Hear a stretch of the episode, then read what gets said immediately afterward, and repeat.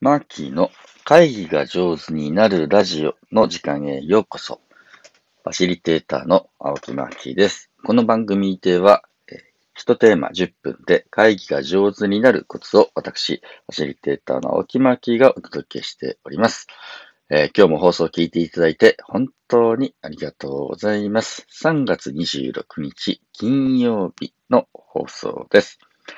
今日ですね、おととい、おととい、あのー高校生の皆さんと、あの、ズーム会議だったっていう話をね、ちょっとしたいなと思っております。あのー神戸にあるですね、コープさん、えーコープ神戸っていうね、えー、生協さんがあるんですけど、そちらが関連して作った財団で、コープともしびボランティア振興財団っていうね、えーいう財団があります。まあ、この財団がいろんなね、ボランティア活動を振興しているところなんですけれど、お去年、一昨年かな、えーくらいから高校生ともしびボランティアアワードっていうのをね、えー始めました。これ何かっていうと、あの、誰かのため、地域のために頑張る高校生を応援しますということで、高校生ボランティアに対してね、まあ、ちょっとした助成金みたいなものを出す、あワーアワーですね、検証するような感じの、えー活動をね、始めたということです。で、えー高校生でね、え結構ボランティアの意識高かったり、社会課題の解決とかやろうみたいな感じの子たちがいて、その方々に、まあ、ご応募いただいて、で、そのうち10校校ぐらいですね、え高校10校、あの、優れた取り組みをしているところをこう検証するというふうな仕掛けになっています。で、まあ、検証をね、えーもらったところは、そう、ちょっとした助成金のようなものをもらえるというふうな仕組みなんですけれど、その、検証を、アワードを受賞した方々の、まあ、受賞おめでとう交流式みたいなやつね、やろうという話になりました。で、えー去年はね、それリアルでやろうとして、ちょうどこの時期、コロナでね、えーもうキャンセル、やむなくキャンセルみたいな感じになって、残念ということだったので、今回は、あの、オンラインでできませんかという相談をいただきました。でね、えー、まあ、10校、高校が10校ぐらい来て、えー高校生70人ぐらい来る交流会をオンラインでできますかというふうな質問はもちろん喜んでやりましょうとして、オンラインファシリテーターは、まあ、快く受けたわけですね。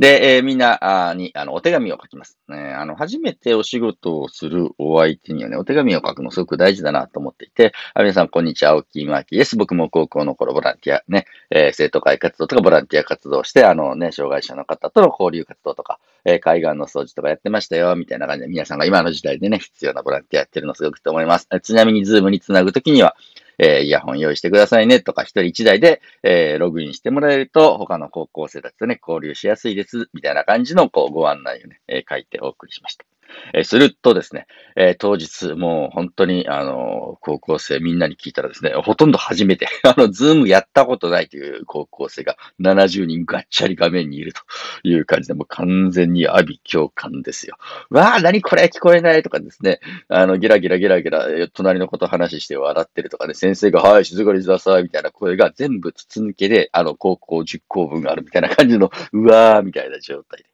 オッケーオッケーみたいな。じゃちょっと悪いけど、一回オールミュートって言ってね、みんなミュートにさせてもらいますね。マイクチェックしましょう。なんとか高校なんとかさん聞こえますか？え、は、はい、私、はい、聞こえますか？みたいな感じのやつをずっとやり取りをしていきました。その中で、あのーある子がね、私の画面だけ暗くて困ってるというふうにして言うんですね。あの、みんなの顔は明るいのに、私だけ暗いのは嫌だみたいな感じでね、すごい気にしてるわけ、それ。で、えー、あ、オッケーオッケーみたいな感じでね、画面暗い子いると思います。後ろからね、太陽光が入ってたり、えー逆光になると、おちょっとね、顔が暗く映る傾向にあるので、えビデオの停止の横のちっちゃい三角ボタンを押してね、とか、こう三角ボタンを押してもらう。ビデオ設定の中の、中にもし低照度に対する調整ってのがあったら、それを手動にして、まあ、メモリを大きくすると顔が明るくなるよ。うわ、明るくなって嬉しいみたいな感じでね、むちゃむちゃ反応豊かなわけ。もう初めてズーム使うとね、おーとは思えないようなね、えー反応が返ってきます。じゃあ、じゃあ始めるよって90分しかないからね、えー一高校3分間、えー自分たちがどんなボランティア活動してるのかプレゼンしてくださいって前もってお手紙でお知らせしてあったので、みんな支度ができてるね、みたいな感じでね、えーちょっと軽くウォーミングアップでチャットに書いてみようと。で、チャットは、あのー3分間のプレゼンを聞いた感想とかをね、みんなに書いてほしいから、あチャットが盛り上がるとね、オンライン会議が盛り上がるから、ぜひ皆さん、あの、チャット書いてくださいね。じゃあまず練習で聞きましょう。好物は何ですかとか、マーキーはイカとビールですとかで、いつものやつをこう、かますとですね、もうバンバがもうじゃがりこプリンとかですね、えー、なんかいろんな好物が唐揚げとかですね、どんどんどんどん出てきてですね、みんなが、あ、あこれは使えるなというふうに思ったらしく、高校生がその後もチャットの鬼みたいになってきます。で、えー、じゃあ第一、第一番目のね、発表でなんとか高校のボランティアサークルさんどうぞとか言って、うちの高校では、あのー、いいね、コロナで何の活動もできない、どんな活動もね、予定した活動ができなくなったので、私たちが今できることやろうと思いました、みたいな感じでね、医療用ガウンっていうんですか、あの、大きなビニールをカットして、で、医療者の方が使うガウンを作って病院にお届けするという活動をやってます。すげえ、マジすげえみたいな感じで、どんどんチャットが入ってくるわけですね。え次の高校行きますみたいな感じで、えー、やると。え次と、次は、うちは地域のお年寄りがですね、えー、家にこもって誰とも交流できないで困ってるので、スマホの使い方講座というのを高齢者向けに高校生がやるというのをやりましたって、すごいとか時代にマッチしてるんですね。えー、異世代交流ができて素敵とか、どんどんコメントが入るわけです。また別の高校はですね、えー、あれはね、SDGs かなんかって、まあすごくいいことだし、あの、よくわかるんだけど、これ子供に説明してもわかりにくいから、みんながわかるように人形劇にしました、いきなりそのズームの画面で人形劇を始めてですね、えー、もう声を変えて、えー、人間の顔じゃなくてね、人形がペカペカ喋るみたいなやつをやってくれて、すげえみたいな行動力あって面白いみたいな感じとかね、えー、出てきた感じがありました。また別の高校ではですね、えー、ボラ、あのー、ボランティアしようと思ったけど、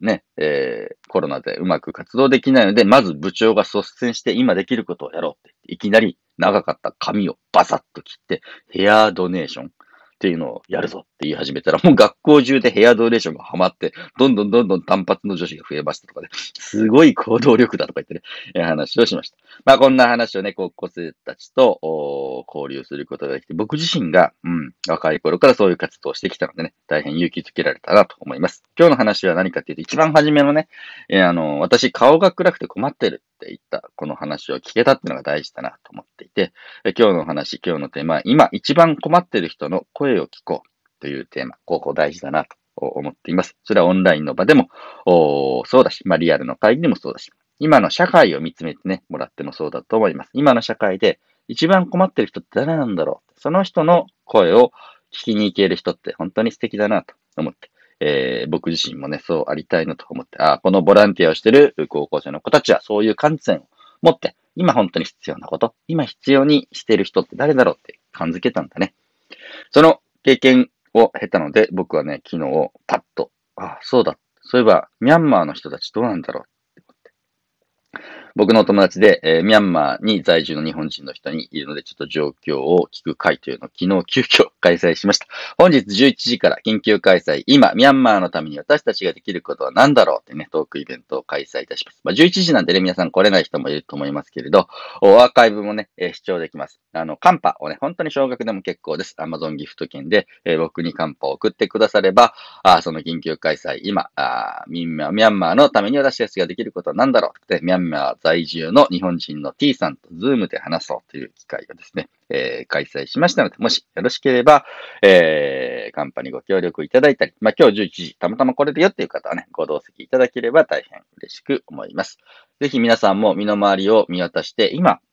一番困ってる人って誰なんだろうなって。でその人の声って、大体ね、世の中に届いてなかったり、一人で苦しんでらっしゃったりするので、あ、この人困ってそうだなっていう人に思いやりを持てる社会でありたいなというふうに思います。この放送を聞いてくださっている仲間でもですね、本当に今困ってるんだ。ね、コロナで日の立ちもいかないとか、個人的な情報、事情でね、辛い思いをしてるんだっていうことがあったら、少しね、メッセージとかサインをしてください。僕はできる限り、えー、その方にお役に立てる時間を少しでも取りたいなと思った朝でした。はい。皆さん、今日も最後まで聞いていただいて本当にありがとうございました。それでは良い一日をお過ごしください。ファシリテーターのマーキーでした。